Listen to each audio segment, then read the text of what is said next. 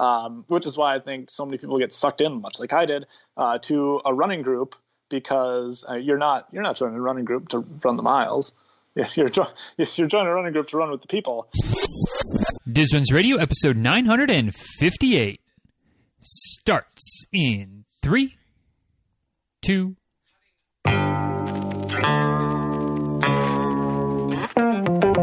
Welcome back to Diz Runs Radio, where I talk with runners from all corners of the running world about running, life, and everything in between. I'm your host, Denny Krahe, and it's just about time to head out the door for an easy run and a great conversation. So if you're ready, then I'm ready. Let's get started.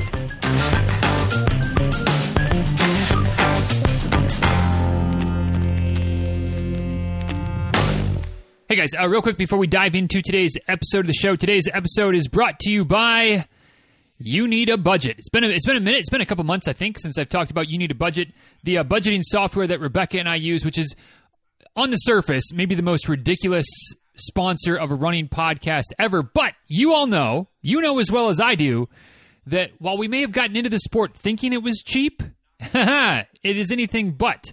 Uh, we spend we spend some money on our running pursuits.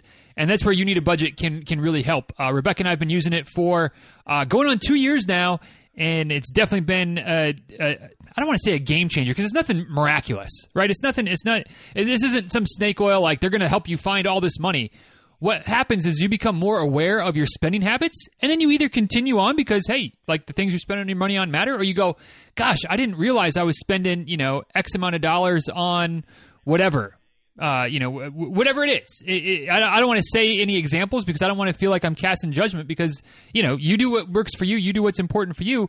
But if you start to figure out some ways that maybe you're, you're spending a little money that you don't want to or that, that you're unaware of, that can be a new pair of shoes. That can be a race entry.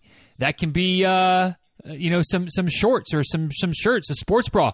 Or maybe hear me out on this. Maybe it could be a coach, and if you need a coach, I know a guy. So, uh, YNAB has been has been fabulous for us. It's easy to well, I want to say it's easy to get going. It's easy to get started. It's a little complicated at first, but once you figure it out, game changer.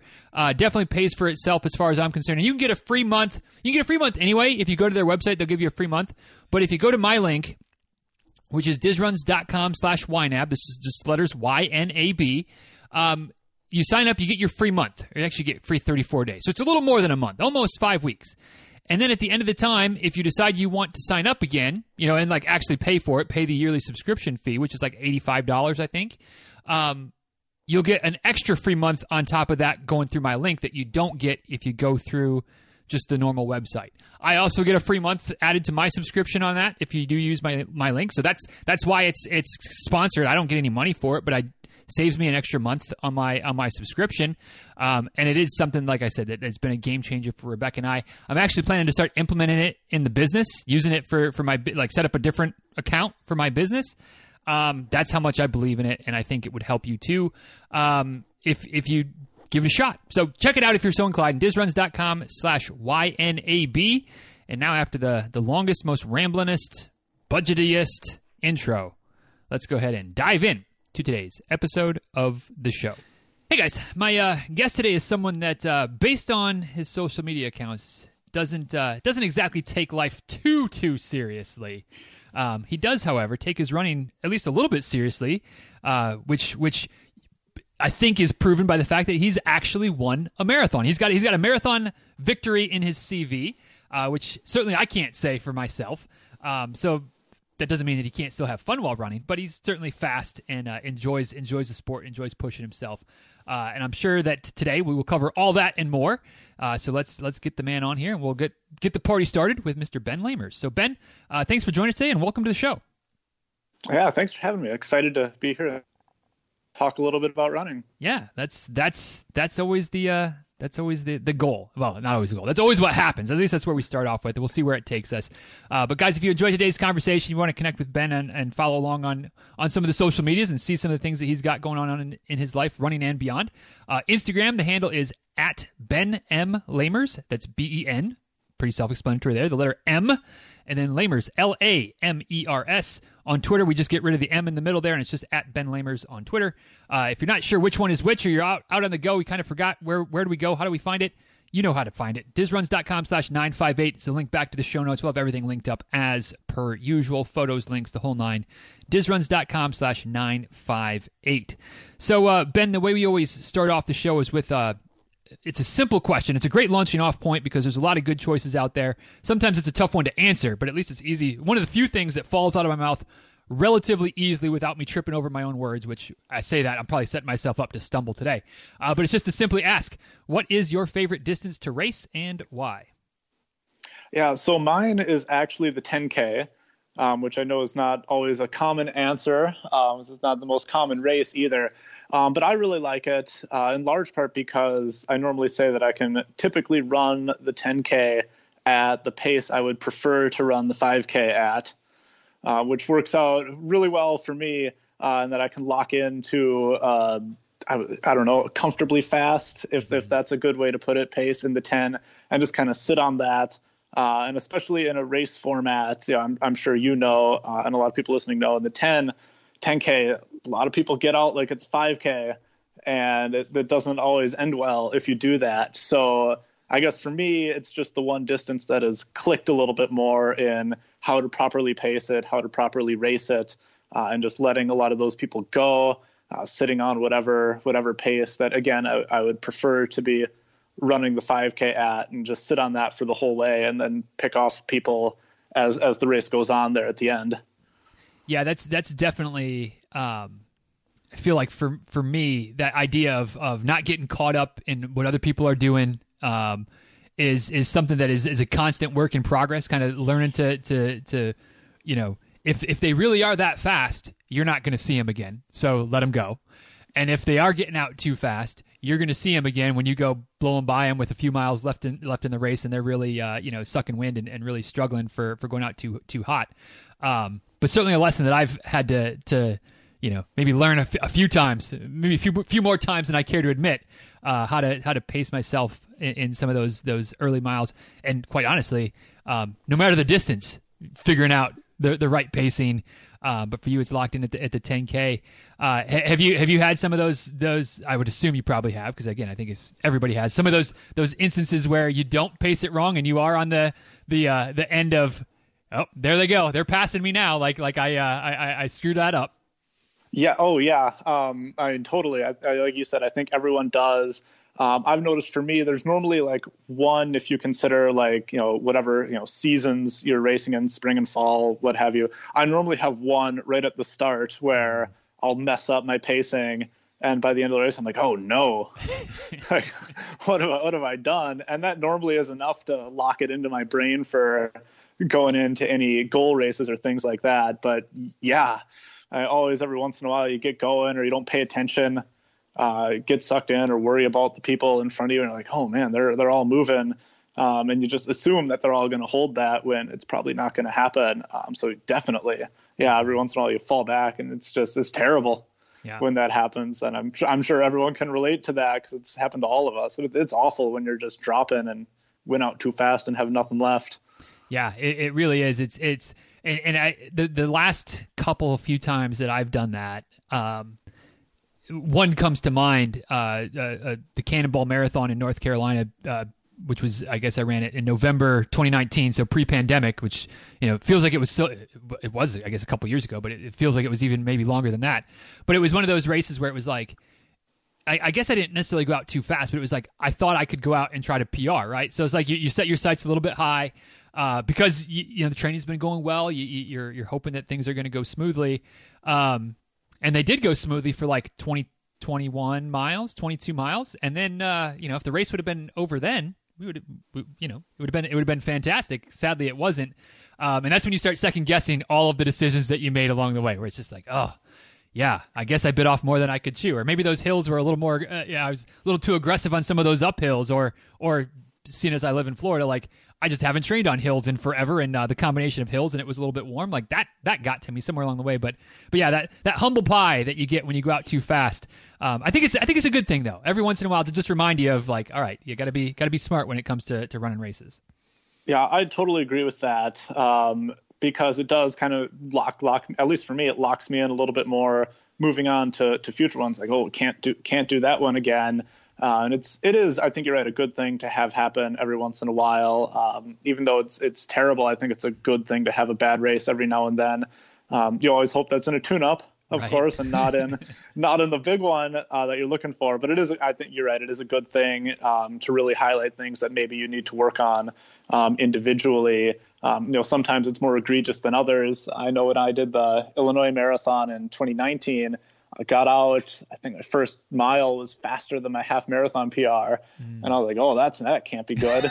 like, we gotta we gotta slow it down a little bit. And the second mile was right about that. I was like, "Well, we're either we're either going to have a real good day or it's going to get real bad around like mile 10 mm-hmm. or something which is what happened um, but uh, yeah that was a that was a big error on my part but sometimes you know once you do it you just gotta go with it i think at that point because you can't can't put the toothpaste back in the tube if you've gone out too hot those first couple miles just got to see what happens yeah well and that's and that's an interesting uh, at least it, it puts an interesting thought in my head because sometimes, and and and arguably maybe the marathon is not always going to be the best example of that because of the the length of the race, but sometimes going out a bit too hot and and a bit too fast. Um, can be a good thing because if, if you are able to maintain it and are able to hold on, you can blow blow PRs or blow your expectations out of the water and, and kind of almost reset not almost you can kind of reset your expectations for future races then in a positive direction of like wow look at look at what i was able to do on this 10k or half or, or you know in a, in a great world and in, an ideal state even in the marathon um, just by kind of in theory setting yourself up for disaster early but if it all clicks it, it's it's a you know it's it's a it's a razor thin line to try to walk um, it probably more often than not ends ends poorly. But every once in a while, like like you said, like it's it's you just got to go with it and see what happens. And if it's if it's your day, it can be a, a nice little boost.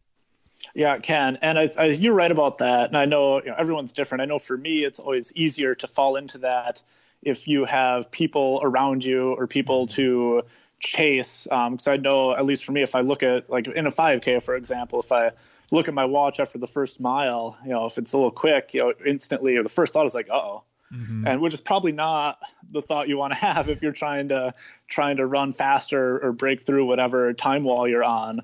Uh, so I do think that uh, again, for me at least, you know, if you're in a pack or if it's a bigger race um, and you have people to run down, I think it does help a little bit more in that regard because there are other things that you can focus on as opposed to what you're running, what pace you're running, how you're feeling. It's like, oh, stick with these people or stick with that person, catch that person, uh, et cetera, et cetera, um, which is probably why people do well at those big races, uh, especially in the marathon, because you have other stuff to think about. Um, but I know there are other people who need to know what pace they're running um, and would probably be like, he's wrong about that. you just need to know what they're what they're locking in on. Um, but I know for me, it's yeah, if you get caught up in a group or chasing someone, it helps just distract you from whatever else you're whatever else you're thinking or feeling in terms of maybe getting out a little too quick or anything mm-hmm. like that. Well, and, and it can also, like you said, you're, you're focusing on other things. You're thinking about other things. Maybe, you know, depending on, on the race distance and the pace, like maybe you're even having a little bit of conversation as you go. Maybe not super in depth, but there's a little bit back and forth, which can just kind of get you out of your own head. Because if, if you're left to your own devices, again, speaking just, just for me, but probably something that at least a few people can relate to, you know, you see that time on your watch and it's pretty easy to start thinking like, oh shoot, like this, this like this is unsustainable. And then, you know, is it is it one of those situations where if you don't have those negative thoughts, like it might be more sustainable, or but because you have those negative thoughts, then it just you know it's kind of that that thing that that then leads into the crash and burn. Like you know who who knows, and, and obviously to each person it's a little bit different, and, and sometimes yes and sometimes no. But yeah, having those distractions, having some people to chase, or having something to focus on besides some of that negative, uh, you know, talk in your head. Uh, is, is almost always a positive in, in running and beyond. But you know, so at least for me, again, be my own worst critic more often than not, and so having some other distractions is huge a lot of times. Oh yeah, it really is, and you know, I know, you know, it's different. I'm thinking, you know, especially even between roads, roads and trails, um, it's like the opposite of, of what you're saying. Like roads, I think what we've been talking about, you can get out a little quick, you know, oh my gosh, you know, this maybe maybe can't run this for 5k 10k half full mm-hmm. whatever distance um, but i think you know and, and anyone who's listening who's run a lot of trails will know kind of know this it's the opposite mm. uh, i think you can fall into the opposite trap and you know in some of your longer trail runs or even shorter trail runs because you're probably not running as fast mm-hmm. uh, and it, it's easy i think it's happened it's certainly happened to me on trails to look at watching oh my god i'm running you know, I'm running tens. I'm oh right. no, it's and it's it's. I think it's easy to fall into the other way um, then because then you maybe push too much trying to get through that, and you end up in the same place as if you've run too fast mm-hmm. and try to keep going. It's just from a, from a different a different avenue of of doing that. So I think it, it's weird how it works. Like in the reverse, at least in my mind,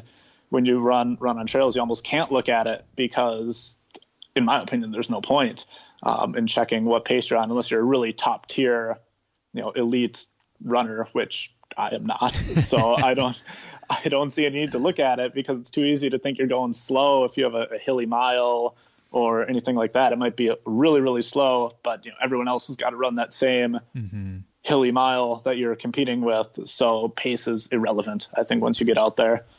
Yeah, and I, I think that that for the trail running, and, and again, it's probably something that, that, almost takes experience and and getting yourself maybe in trouble or, or at least having those those you know rough second halves of races because you're focused on pace too much and and and with experience, you know, you kind of learn, like you said, maybe it's hillier, or maybe the the the ground in this section is is a bit sandier, so you're just like it doesn't make sense to put forth the effort to try to maintain a certain pace when you're running in sand, or it's real technical, so you got to watch your step, or, or whatever, you know, all the different variables that come into play when you're trail running versus you know semi confidence in the road beneath you when you're out on the roads that like that's a variable that you don't usually have to think about too much.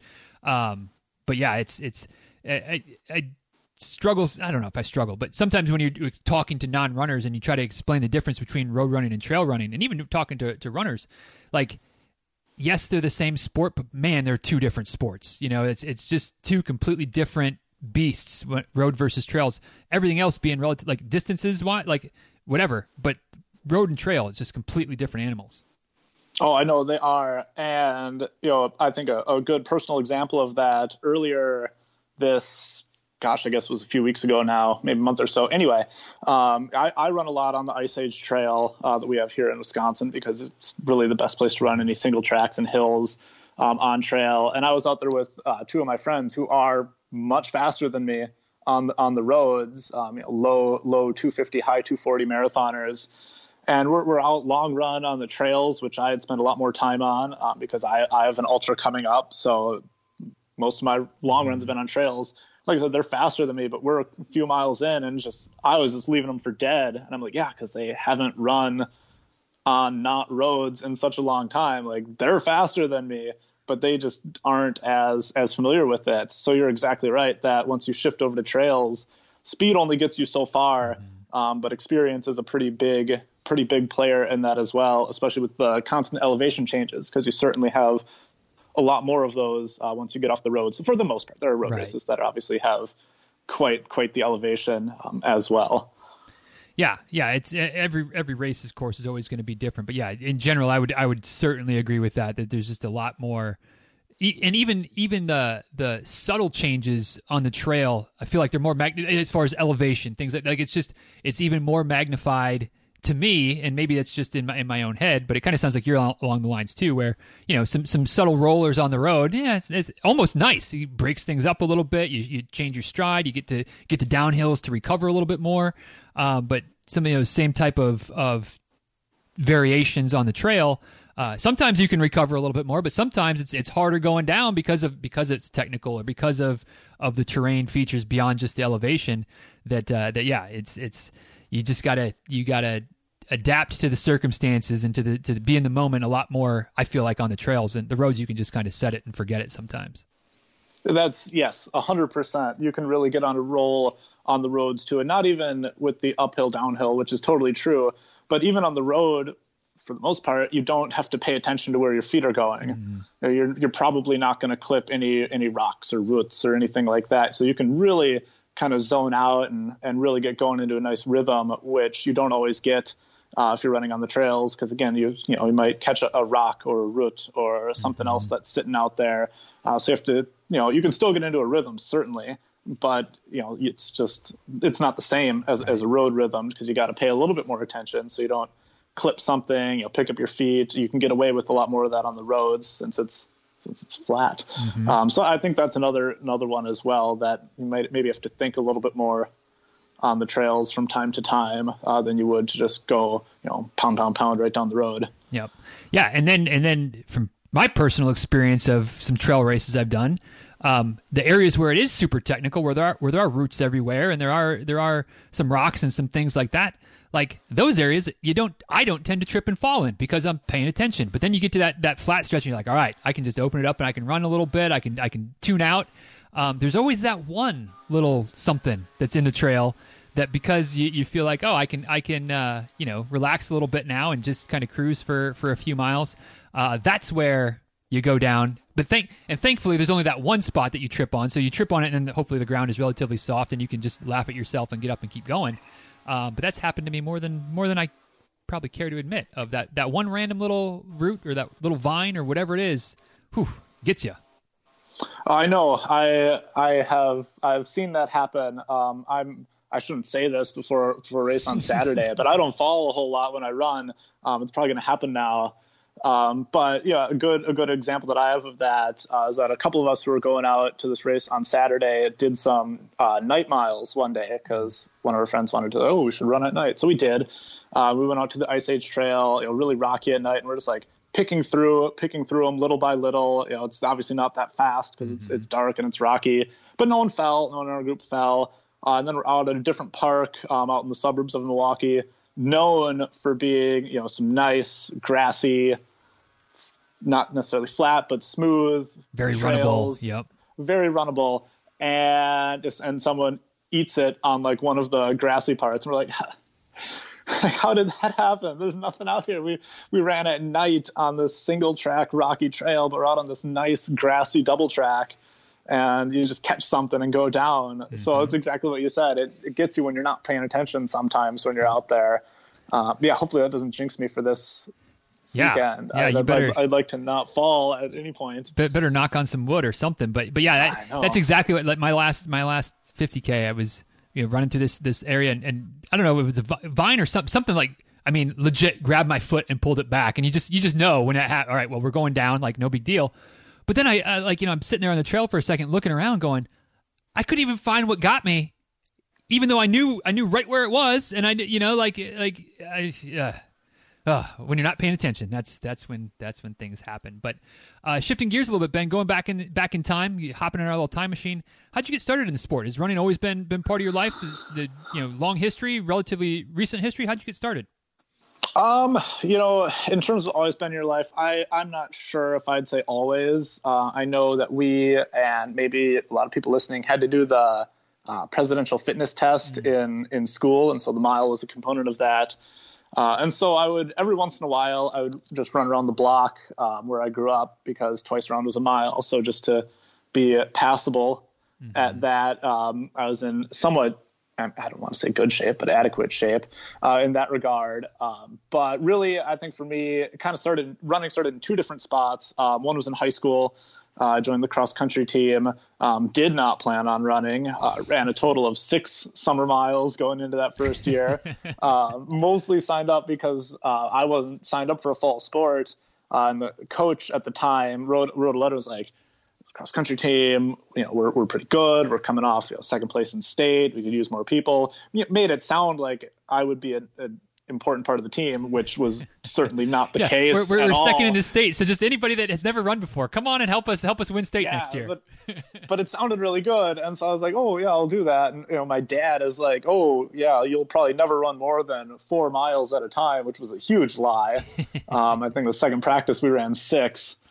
Um, but that's kind of how I got sucked into that a little bit because it seemed like a good opportunity. Um, and then I, I, really liked it. I did it all four years, did track through that time. It wasn't great um, by any means, but did it, liked it. Um, and then that just kind of became a part of my life.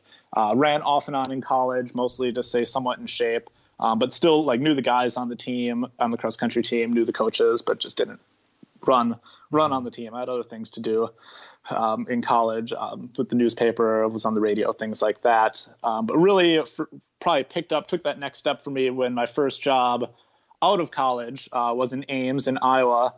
And uh, my boss at the time was like, "Oh, you run? You should run with the local local running group." And I didn't know what to expect when I showed up because to that point, the only running club that I had ever ever interacted with in what 20, 22, 23 years of my life had been the UW Madison running club. Mm. And so, of course, those guys are they're fast. Right. I mean, they they should all probably be running like on a, a, team somewhere instead of being on the club team Madison. So I was like, oh my gosh, like these people are all going to be like super legit um, runners, which as I now know, is not the case for 99% of all running groups that are out there. Uh, it's people who you know run, enjoy their company. Some people are, are really fast, some people aren't. Mm-hmm. Um, but it's it's for everyone. But I didn't know that at the time. Um, so I showed up to the first run, and I think it was 10 miles. I think I could probably can probably do that. Uh, and then did that. Really got hooked up with that group, and then it really got peer pressured into everything um, after that, you know, when people in the group are, are running races, you're like, oh, I could, I could maybe, you know, I could probably run a half because we had a 14 mile long run that one day, so I could do that. And then, you know, oh, a bunch of us are going to go to Grandma's Marathon, which is my first one. And oh, I could, you know, maybe I could do that. Mm-hmm. Uh, you know, oh, you know, Adam, Adam runs a bunch of ultras. I could probably do an extra five and you know it just kind of gets really got sucked in from there uh, running with that group getting into the the longer races the race scene uh, the long runs and all of that um, i'm not i'm not so sure that would have come naturally to me if i hadn't gotten connected with that group um, maybe it would have eventually um, but it certainly if it would have come eventually it certainly accelerated that mm-hmm. Um, by by joining up with them and kind of getting a structured almost a structured weekly weekly plan where you run you know you run Tuesdays with the group, you run Saturdays with the group, and any other time that some people mm-hmm. might want to go. So I, I, think that really kind of pushed it along in terms of a, a post post high school college competitive world. Yeah, it's it's a lot of people can speak to the the influence we'll, we'll say influence the peer pressure that that a running running group running friends provide and um, you know people that and I'm not saying this is you, but people that have you know never had the competitive itch before, but they get involved with the running group. Oh, let's go run this race. Let's do this 5K. Let's do this 10K, whatever. Uh, and then all of a sudden they start to, whether it's competitive with themselves or competitive against some of the the buddies in the in the running group, maybe a little bit of both. It's all of a sudden it's like, oh, well, all right, like I can I can push a little harder, I can go a little faster, and then uh, the the snowball starts to to roll downhill, as it were. Um, you know, fast forwarding a bit, and I don't know, we can we can kind of bounce around as as it makes sense, but uh, definitely want to talk about winning a marathon because that's one of those things that, uh, like I said in the intro, not a lot of us can can probably say that we've done that before. I certainly can't. Um, we also all know, and, I, am not trying to, to deflate your your balloon here, Ben, but you know we, we've all heard either heard the stories or been the, the the benefactor or sometimes even on the other end of the, the situation where it's like it all depends on the race right like if if none of the quote unquote fast people show up then you you may have a chance to win by default and and I've certainly been in there, and I've, I've heard these stories of folks before where it's like, you know, I finished sixth overall, and I also finished sixth in my age group. Where if I would have been a year older, a year younger, I would have won my age group or whatever. You know, it all just depends on on who shows up. But uh, the the race that, that you won, tell us tell us a little bit about it. What, what was what was the race? What was the uh, you know? Did you think you had a chance at winning it going in? Was it a surprise? Like how did that whole situation play out? Yeah, so um, it was the Doolittle Marathon, um, and it's normally in Waukesha, Wisconsin, um, but this year it was in Oconomowoc because of various permits mm. um, that uh, that the company had could get and could not get um, since it was you know September of 2020. Um, mm, not not everything was necessarily open yet. Um, but yeah, so kind of how that came about. My dad had previously run run the Doolittle just on it on its regular course in a previous year, and really liked it because um, normally it's just an, an, out and back. It goes down, you know, one of the rail trails in the area for 13.1, mm-hmm. turns around, comes back down, which is not necessarily my cup of tea, um, but it's you know it's it's a good race. It's it was a fairly flat flat race, fast race uh, for those who wanted to to run that. Um, I had never really considered it a whole lot. Um, I was signed up to run the Lakefront Marathon here in Milwaukee um, this past fall. I signed up in mid March, mm. which was Perfect not the best time to sign up for a marathon, right. but signed up for it in mid March. I was like, okay, you know, it's gonna be it's gonna be a good race. And then that got you know that got canceled. Um, I know fairly well uh, the owner of uh, the race company that puts on the Doolittle. Um, so I had I was fairly certain it was going to happen. Um, in conversations with him, they started doing races in June. Mm um, of 2020 on, of course, a smaller scale, right. um, you know, smaller cap size, uh, things like that. But they were still doing it, uh, so I was pretty sure it was going to happen in some capacity. Uh, so I signed up for it just just to have something, mm-hmm. um, because again, it looked like it was going to happen. Um, I was already, I think, I don't think Lakefront got canceled until June, June-ish or so. So I was almost ready for my first 20 mile at that point, anyway. So mm-hmm. I signed up for it uh, then yeah, of course, you know, look was looking at the looking at the entry list quite a bit to see who else was who else was coming out for for that race, uh, and I knew I was in pretty good shape uh, coming into it. It was it was quite frankly one of my better training cycles. Uh, I think in large part because I had no races to disrupt me in, in the middle of it, because um, I I like to race, and I think it was probably a good thing that there was nothing in there, uh, and I could really just focus on a lot of my training, get all the you know, speed workouts in, long runs in, etc. When I was coming into it, um, but yeah, looking at the looking at the entry list, I knew I had a chance, mm-hmm. um, just based on who else was signed up. Um, but I certainly would never, you know, never would walk into a marathon thinking, "Oh, I've got I've got this," because right. so much can go wrong. Um, someone could just show up the day of. Mm-hmm. You, you, didn't really know. Um, but I knew I had a chance. But I wasn't. I wasn't really focused on that at any point at the start of going into the race because um, I was mostly focused on just running running my race and whatever whatever happens happens. Um, was a little worried the day before because there were some thunderstorms that were supposed to roll in on Sunday. I was like, wouldn't that just be the thing? that ha- that'd be the 2020th thing of 2020 is to fa- have a race that gets then blown up by a thunderstorm. Exactly, exactly. So I was like, oh my gosh, wouldn't that just be the way it goes? Um, but fortunately, that didn't happen. Um, we just got the rain and the wind, um, but not the lightning. So that all worked out. Um, but it was so the race course. I, I, know I mentioned normally it's just one out and back, um, but because of various permitting that they had to do, uh, we got to run four out and backs. Mm. Lucky so, you. yeah. So and it, which, in a weird way, almost helped me break it down a little bit. Um, one of my friends, it sounds so stupid, but it really helped me. It was like, oh, it's almost like you're running a mile on the track. I was like, mm, you know, it kind laps, of is. Yeah. It kind of is. This is four laps. Uh, and for me, it helped because at no point did I think, did it really cross my mind like, oh, I'm at mile 18, I'm at mile 20, I'm at mile 22. I'm, I was on lap 3 mm-hmm. or I was on lap whatever. So for me, it helped break it down a little bit. Um, you know, you certainly didn't have to pay attention where you were going right? Because you, you would run the whole thing after the first six miles. you would run the whole course. Uh, so that was really nice. I didn't really. I knew I had a really good chance to win. I was in third for most of the first half, but that was because the people in front of me were in the half, which I did not know mm. until they were done. And then I got to the turnaround for lap three, and there was there was no one in front of me, and I was like, "Oh, oh, there's no one around. Um, and and I know because I've looked at it lots of times on my Strava. Those are my fastest miles are going out on lap three hmm. um, of the whole race. So what 13 through 16 or 17 are my fastest, and I think it's because I knew that there's no one in front of me. I don't know who in back of me is running the marathon or the half. Um, but I knew that at that point, I at the very least was in the lead, mm-hmm. and it was probably a good time to try to separate it out a little bit uh, at that point. Uh, and I think around, when I got to the turnaround point on the third lap, where we started to come back to the start, that was where I started to pay attention to who's still who running. also yes, who was mm-hmm. all out there. And then I think, gosh, it was almost probably almost two miles that I had in front of in front of the next people, and then I was like, okay, like as long as nothing really bad happens here, you know, we, have got it. So I probably did ease off more than I otherwise would have in the last 6 mm-hmm. of a marathon.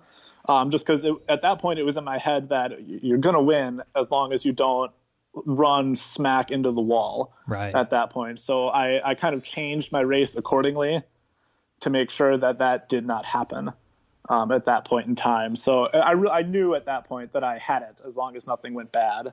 Um, it did frustrate me a little bit when I came to the finish because I hadn't looked at my watch at all uh, during during the race because I mean we had about 30 mile per hour winds and on a, mm-hmm. you know, on a on a bike path you're running into that you're not you're not maintaining mm-hmm. pace at that point.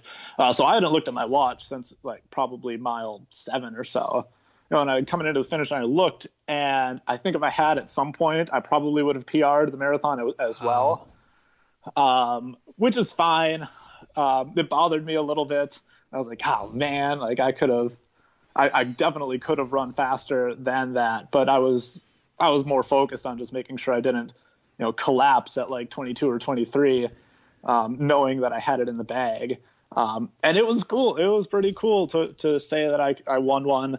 Um, and I mean, yeah, there weren't, you know, admittedly, there weren't a lot of fast people there, uh, granted, but that's fine. Mm-hmm. Um, there's nothing stopping them from signing up. Um, and I did, and you beat everyone who was there, and that it was pretty cool. It was pretty cool to to win one. Um, it's never gonna it's never gonna happen again. So well, you never know. You never know when there's another another race you sign up for that you know all the people in front of you decide to only run the half, and and there you go. You know. Never know. It's possible, but I would I wouldn't bank on it. Mm-hmm. Um, I'd never bank on winning a race, um, just just in general. But it, but it was really neat. It was it was a really cool really cool experience to to win one, um, especially in 2020. I feel like it adds a little bit um, to that. Just be like you know oh I won one, and it was during you know during almost the height of of the COVID pandemic. Be like oh yeah I just I went out and won a marathon in there, and mm-hmm. it, was, it was really cool. It was a really cool experience yeah, in a time when lots of people were jonesing for a race, you you got a race and and you won it. Um, prior to prior to that event last year, had you had much slash any experience running near the front of a race, whether smaller races or, or, or bigger races, just to to kind of from from what I understand, uh, as somebody who doesn't run at the front of very many packs very often, um, it's a like you said, you're not looking at the watch. It's a completely different race when you're up there vying for for the lead versus when you're mid pack and you're trying to pace for a PR or time goals or things like that. Um, so again, going, going back to the question, had you had experience at the front of packs before? Yes. So I had I had won a couple races, but not not certainly not any big ones. Um, and I think nothing longer than a, a five and change mile run through a quarry. Um, but but yes, I, have been up there um, and kind of in contention for somewhere in that top three before. Mm-hmm. Uh, so I, I, did kind of I've had experience with that. Um, I think probably the, the best the best one that I had was that the the Brewers host a half and a 10k um, most years, not last year, right. not this year either.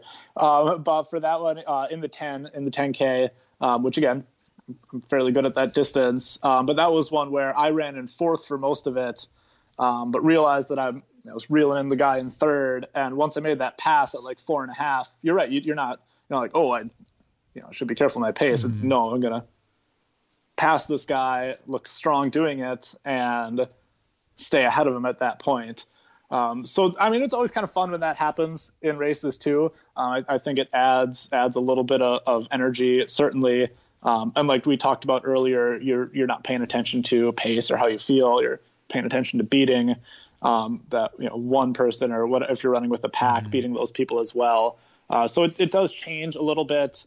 Um, I think it's I think it's very rare to run into that. Um, I think in any race because you need to have people at the top who are close together. Um, but it does, yes, it comes more to a little more to, to race strategy I think at that point more than anything else, which is very helpful if you know the course. Right. Certainly, um, you can know where to where to accelerate um, and where to go from there. Um, even the last the last bigger race that I did, well, last race that I did. Let's, let's not even go. Not even that. Uh, the last the last uh, half marathon on the trails that I did. Um, I it's a course that I know extremely well. Um, I've run races out there. I have I train out there. Um, I, I know it well, and it's like it's two what we call two big loops and one small loop on the trails. And the small loop is hilly, mm-hmm. and it's at the end of a half. It's the last 5K, uh, and if you're not ready for that, oh, it's it's really tough, and and I always kind of know that that's where I can move up into various positions, and and then it is, you know the course, you know where you can make those moves, you know where it can be a powerful move mm-hmm. um, to get past someone. Uh, I know our cross country coach in high school always told us if you pass someone on a hill, right, it's it's over. You're, they're not gonna they're not gonna catch you again. Um, so I I will make a concerted effort to try to make a strong pass because I think you have to.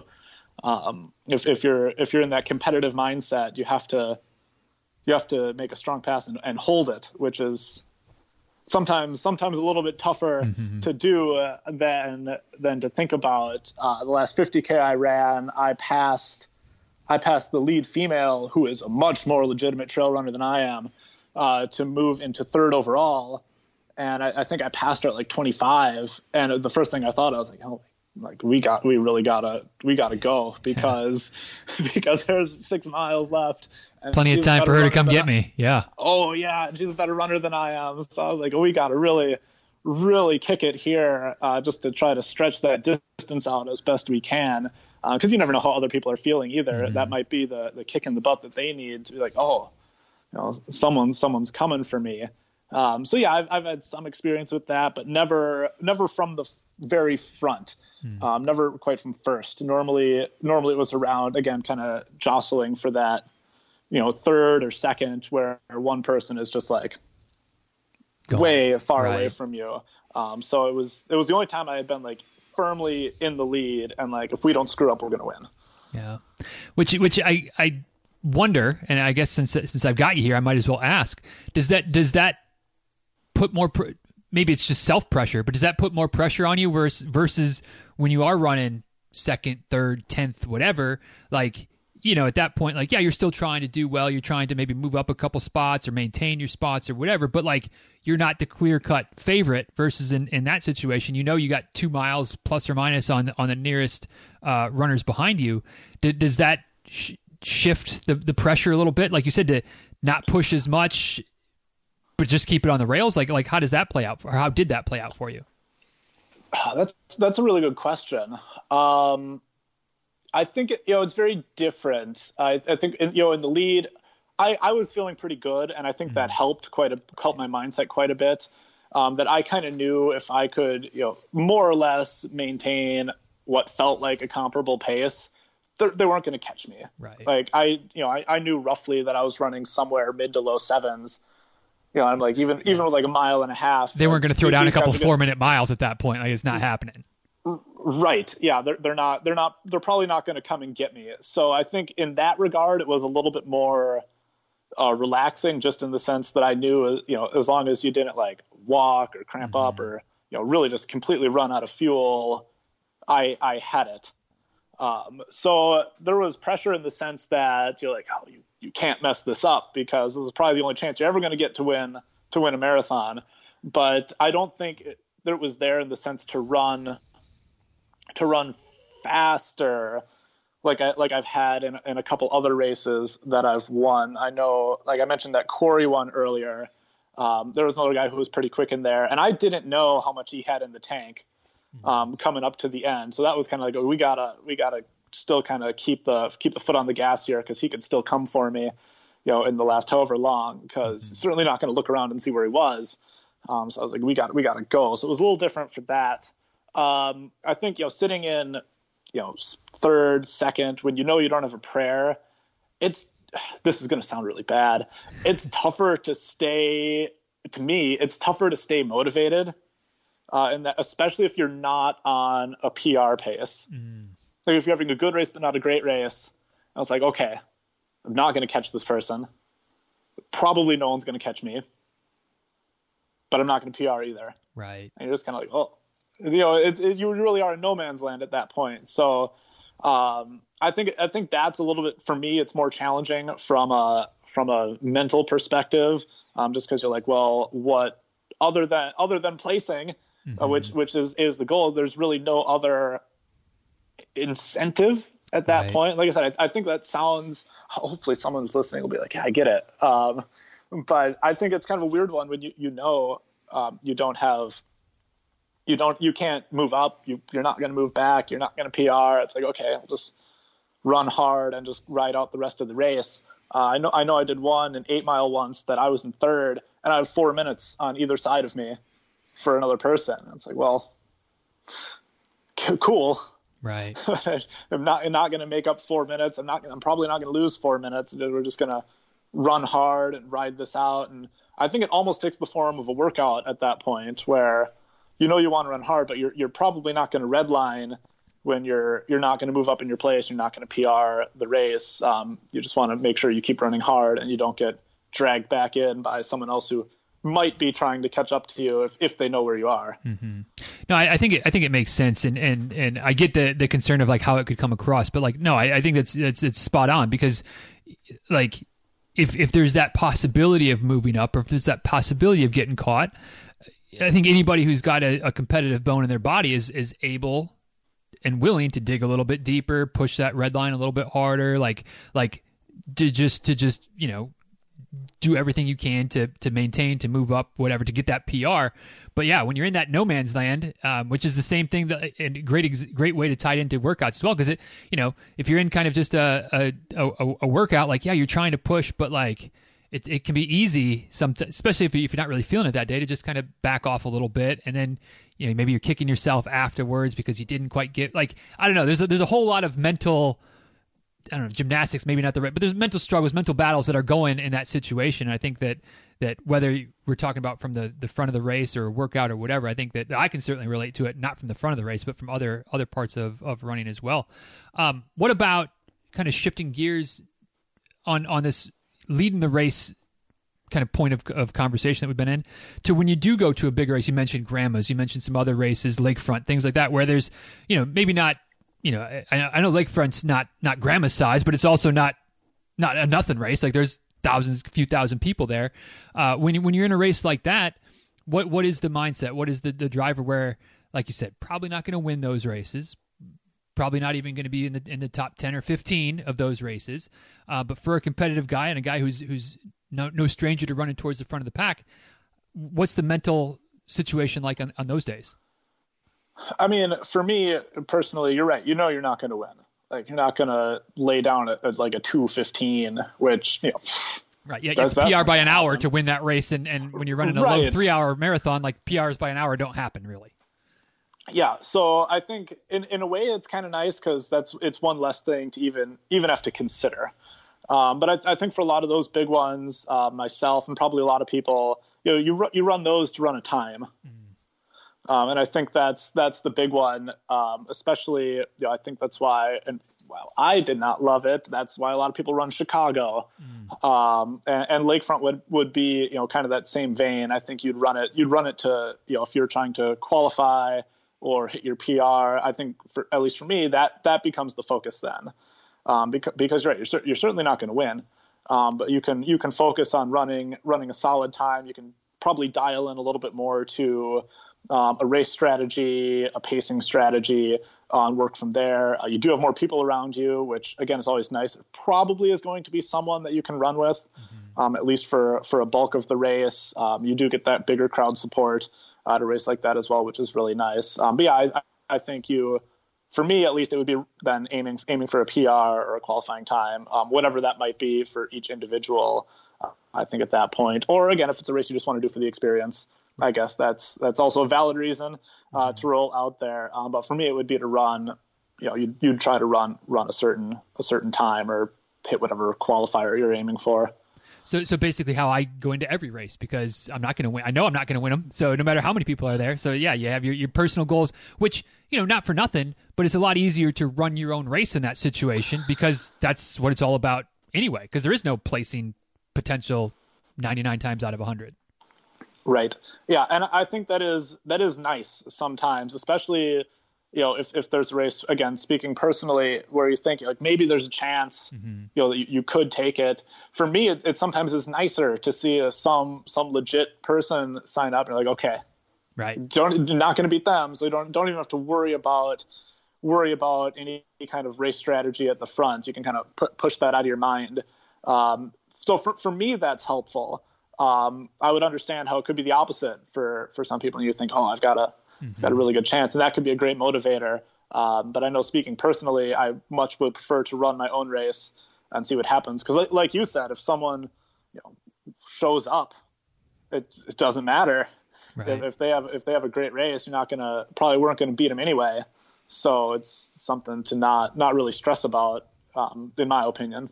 Gotcha. I, I, agree. I agree. So you kind of buried the lead here, I guess, a little bit, but you just let it slip. And I, I didn't know we were going to go this route, and we're getting close to wrapping up. But I got to ask, Chicago. Not you said, kind of said there, wasn't exactly your your favorite uh, favorite race, favorite cup of tea. What what was it about uh, the Chicago Marathon experience that wasn't uh, wasn't your jam? Oh, I mean, I would like to preface this by saying, growing up in Milwaukee, I feel like a lot of things about Chicago I don't like. Um, the Cubs being cheap among them. the Cubs are top on that list. But I, I don't know. It was it was the first major that I ran um, and so certainly the biggest race by bar none that I had done um, until I did New York like a month later. Then that was became the biggest. Mm-hmm. But uh, Chicago was the first one. Chicago was my goal race. Um, I ran it in 2018, uh, which was it rained, uh, mm-hmm. uh, so we didn't have the best weather, um, which might have might have impacted that experience a little bit, um, just because I think there were probably fewer crowds. Um, it's never right. fun to get you know downpoured on at mile 17 either. Uh, but I don't know. It was if if you've ever run it, um, I am not sure if you have, um, and if anyone listening has ever run it, like the start line is just a, a it's a, just a cluster in Grant Park. Um, you know, you're you're packed in, you go in certain ways. There are people all over. You're kind of herded over into into the big corral so early. Uh, you have to get in there, uh, and it's a lot in the morning. Um, Chicago being Chicago, there's no unless you stay downtown, there's no really efficient way mm-hmm. to get there the morning of um, because the, the trains go pretty early uh, if you live in the suburbs like I did at the time. Uh, and then a lot of the roads are closed, so you might be able to get there, but not be able to leave mm-hmm. um, once, once you're down there. Uh, so I, I thought out the planning aspect of it, trying to figure out how to get there. Maybe I put more stress on it than I should have. Um, but I, I like my morning to be my race morning to be as stress free as possible. And so that was hindered a little bit by trying to figure out if I should stay downtown, if I should drive in, et cetera, et cetera, et cetera. Uh, yeah, the rain certainly didn't help. Um, I thought, I don't know, I thought the course was fine.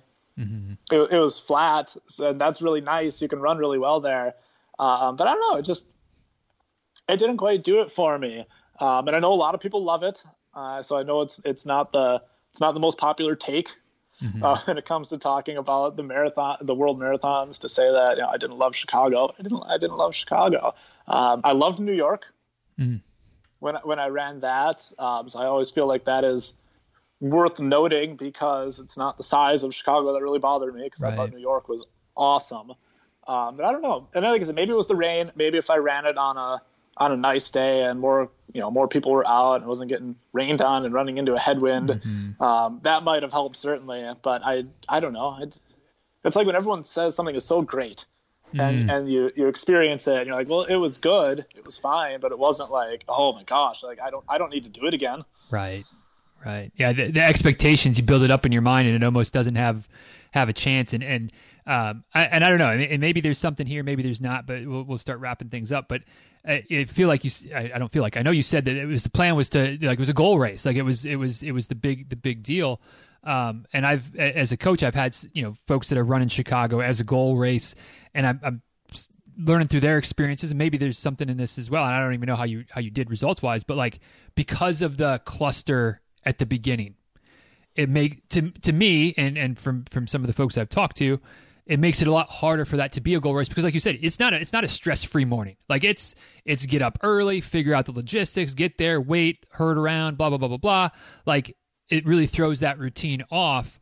And so so i kind of feel like maybe maybe the marathon majors in general and maybe the, i don't know again maybe this helped with new york for you or not but like those type of races are probably better to run them as an experience because of all the moving parts that make it really hard to have a great day versus your smaller town races where there's a few thousand people and you can just roll up to the start line and go. So I don't know. Maybe there's something there. Maybe there's not. But and maybe that's part of of how it played out for you as well. Yeah, uh, that's that's a good point. I think you know I know a lot of people who have done extremely well um, mm. at the majors. Uh, so maybe maybe it's just me trying to to reduce what I have to do in the morning. Um, but I, I, think if you are someone who is fairly regimented in what you in what you do for your pre-race, because you know again everyone's different. You know if you try to have your you know your breakfast, your coffee, mm-hmm. you know, your, your, bathroom before you run, that can get a little bit thrown just because of because of Grant Park uh, right. uh, in, in, Chicago. Uh, it really is. I I was very very fortunate to kind of backed into one of the um, Chicago area runners um, like VIP things. So mm-hmm. they had mm-hmm. their own little porta-john area, which was really nice um, for those of us who had that. Um, but if you didn't, I mean, you know, you're you're in those lines. Your right. timing might get all thrown off. You've got to hustle over to the corral where you sit for who knows how long. Mm-hmm. Um, and I, I think you know I'm probably you know, I probably don't adjust to that personally as well as maybe some other people do. Mm-hmm. Um, so I think there are probably some people who are better at adjusting all of that on the fly. Uh, maybe some like me who aren't. Um, I know, you know, if I swing it back very quickly to the Doolittle, I, I said it to some people. I was like, it wrecked me for other marathons because it was so easy. Right. Like I, I woke up, drove over, and started. Mm-hmm. It, it, was simple. It was like going out for a long run. Um, you just did a little bit faster, and I feel like I kind of it kind of wrecked me for for other goal marathons. I'm like, well, it was it was so easy. It was such a stress free morning. Um, and I guess I haven't run a, a marathon since then. I've run only trail races, but uh, but that's a yeah, lot of time. I, what trail races are like too, unless you're talking real big ones. At least in my experience, the trail races, ultras, whatever, they're a lot more of that low key, just show up and go versus get there, plan, yada yada yada. Yes, yeah, you're exactly right. Uh, yeah, the last the last 50k I did in in Tennessee yeah, I, I, think I sat in my car until 15 minutes before we started, went out, race announcements, mm-hmm. kind of stand around for a little bit and go. Uh, so it, yeah, it's really easy to, especially if you've got certain things you want to do, don't want to be stressed. It's really easy to just kind of loiter around and wait until wait until you're going to start. So you're exactly right about that. Um, and like I said, that's probably a personal problem for me. Um, I probably just don't adjust as well as maybe I could to some of those those bigger ones where you have to get herded around a little bit more than maybe a smaller race or a trail race. Right. But and it's beauty beauty of running is that to each their own. There's no shortage of options out there, and if if you decide to never do Chicago again, like animosity towards Chicago aside, no big deal. There's no shortage of other races out there uh, and you can you can get after it and find the right size races and the right opportunities for yourself. So as we're as we're wrapping up today, Ben, um, one last question for you. I call it the philosophical question here at the end, which is just like the introductory question, very open ended. Uh, you can close it out however you want, and that's where we'll wrap things up. But uh, just curious at, at, this point in your life, from from you know the, those high school days of going out for the cross country team to to where you are now, winning winning a marathon. Uh, who knows? Maybe winning another one. Probably not, but who knows? Never say never. Running ultras, whatever the case might be. Um, why is running still such a, a key part of, of your life? Why, why, do you still get out there on a regular basis, get your miles in, road trails, whatever the case might be? Uh, I, I, mean, a big part of it is that I like it, mm. um, which is, an important more, part. it is, yeah, and you know that's that's a very short and simple answer, but I think it's an important one as well. Um, you can't, you know, can't dread your your daily run. Um, I mean, I'm not looking forward to mine today, but that's because I'm tapering. And I'm like, oh, three mm. miles. Like, right what are we what are we doing? But that's that's different. Um, no, I, I, do really like it. Um, I love the people. Um, you know, whether it be you know you know my my close friends, acquaintances, um, miscellaneous people who I may have talked to at one race, and the people are all by and large are great. Mm-hmm. Uh, and I think that's what makes it a lot of fun, and why why so many people I think maybe had a had a tougher time, you know, at times in you know 2020, mm-hmm. early 21, because um, you miss the the people at the start, at the finish um, that you get to run with. So I think the people really make it and keep you coming back. Um, which is why I think so many people get sucked in, much like I did, uh, to a running group because uh, you're not you're not joining a running group to run the miles. Right. You're you're joining a running group to run with the people uh, that that are going to be there. So I, you know you have to like it, but I think the people make it um, and, and, keep and keep people coming back for more for more miles, more races, um, or for whatever aspect of, of running that they like. It's the it's the camaraderie and the people that are around them. Yeah, absolutely. Very well said. And uh, guys, once again, if you want to connect with Ben, follow along with the stuff he's got going on uh, at Ben M. Lamers on Instagram, at Ben Lamers on Twitter, dizruns.com slash 958, dizruns.com slash 958. All the links, all the photos, all the things as per usual. So, uh, Ben, thanks for uh, for taking the time today. Uh, hopefully, help to, to distract you from some of those taper crazes that we all have uh, experienced at some point or another. Uh, but good luck on the race, which will have already happened by the time people are hearing this. But as, as we're talking, good luck on the race. Hope it goes well. And beyond that, wish you nothing but the best going forward, my friend. Awesome. Thank you. Appreciate it. This was a lot of fun. All right, guys. Thank you so much for taking the time to listen to today's episode of the show. Hope you enjoyed the conversation between Ben and myself. And as per usual, we'd be curious to find out what is your takeaway du jour. Du jour. Uh, for me, it was when we were talking about the, the marathon that Ben won, and one of the things that he said, I don't know if it was something that he really meant to focus on, but it, it my my my antenna went up right away as soon as he said that you know the the race that, that he won last year, the, the marathon he won in 2020 towards the the in the fall after a summer of not racing, he said maybe that was part of why he ran so well by not having multiple other training cycles, by not cycling up for a race and recovering, whatever the distance might be, even shorter stuff, but just being able to just grind out good training week after week, month after month, and then obviously to see it pay off in a big way uh, on race day to, to break the tape to win a marathon, which is something that uh, I don't know. I'll never say never, but I don't see me ever adding that to my CV. But the reason that that stood out to me, the reason that was such a takeaway, the reason that it it caused my antenna to go up, both when we were listening live and then you know even going back through like seeing if there was anything I missed. Like no, th- clearly this was my takeaway. Is that you know, and maybe this is me as the coach talking, right? But I feel like I see this with some of my athletes and and just in general that like racing is fun. Obviously, I enjoy it. I know a lot of you even enjoy it more than I do. Um, but it's hard to get good training blocks and, and really see some good like chunks of progress if you're breaking up your training with racing all the time. Because let's not kid ourselves. Racing and training, two different things. So I'm not here to say, you know, my takeaway isn't don't race more. That's that's not that's not my takeaway. Um, I'm still going to run some races. I've got a, my eyes on a couple things uh, this fall. Stay tuned for maybe some announcements on those. Um, but but my, my I guess my takeaway, my, my thought, both for myself and potentially you know something to, to plant in your head as well, is if you're if you're really maybe kind of getting close for me, maybe make, getting close to making that play for a Boston qualifying time, maybe the better way to do it isn't to try to schedule a handful of races in semi short succession to like let's see if I can hold Boston qualifying time for you know a half marathon for a for a 30k for for whatever. Like no. Maybe the way to do it is to go all right I'm going to set a date. I'm going to pick a race you know a year from now a year and a half from now and really not run many races if any races in that next year year and a half just focus my efforts on continuing to build my fitness, continuing to hit key workouts, continuing to be smart, train train intelligently, listen to my body, all those types of things, and not break up the the, the racing, or, you know, not break up the training block by mixing in a couple more races or a bunch more races. Maybe that's a bit extreme. Maybe it's a six month block. Maybe it's a, a five month block. I don't know, but it was just kind of interesting to me how, and maybe it was a coincidence. I, who knows? But I think there, I both me personally, the runner, and me personally, the coach, think that there is something to the idea of just focus on some training for a while and let that pay off instead of constantly running or you know near constantly running races. Um, not that, that again, and this isn't negative on races. It's just to really give yourself your best chance to crush it if you've got a big goal that you're getting close to. That might that might be something that would be beneficial. I don't know. Uh, that's that's just kind of you know, it just really stuck out to me, uh, both again when we were talking and kind of going through it again. And so I knew right away that that was more than likely going to be my takeaway, and uh, there it is. So hopefully that made sense. Maybe give you something to think about. Maybe you thought about it when you heard him him mention it, uh, you know, half an hour ago or a little bit more than that ago.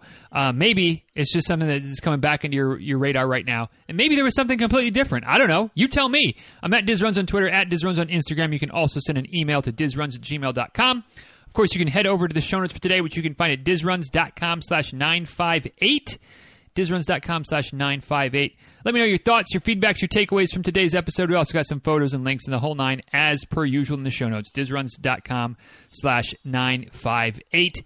And uh, if you could use a little more discretionary dollars in your budget, maybe to sign up for a race, maybe to hire yours truly as a coach, maybe to buy a book called Be Ready on Race Day to help you prepare for your next race, but not, you know, hire me directly. Um, or maybe you just, you know, want some new shoes, or I don't know, you know, save a little bit of money. I don't know what it is. If you want a, little bit more money in, in your in your potentially in your wallet, YNAB might be a great tool for it. Dizruns.com slash YNAB. Get yourself that free month anyway to test it out, take it for a spin, see if you like it, and then if you do and you decide, hey, this is this is definitely worth uh, investing a few bucks in and, and hopefully getting way more back as a result, you get yourself an extra free month if you use my link, dizruns.com slash YNAB. You throw your boy a, a free month as well.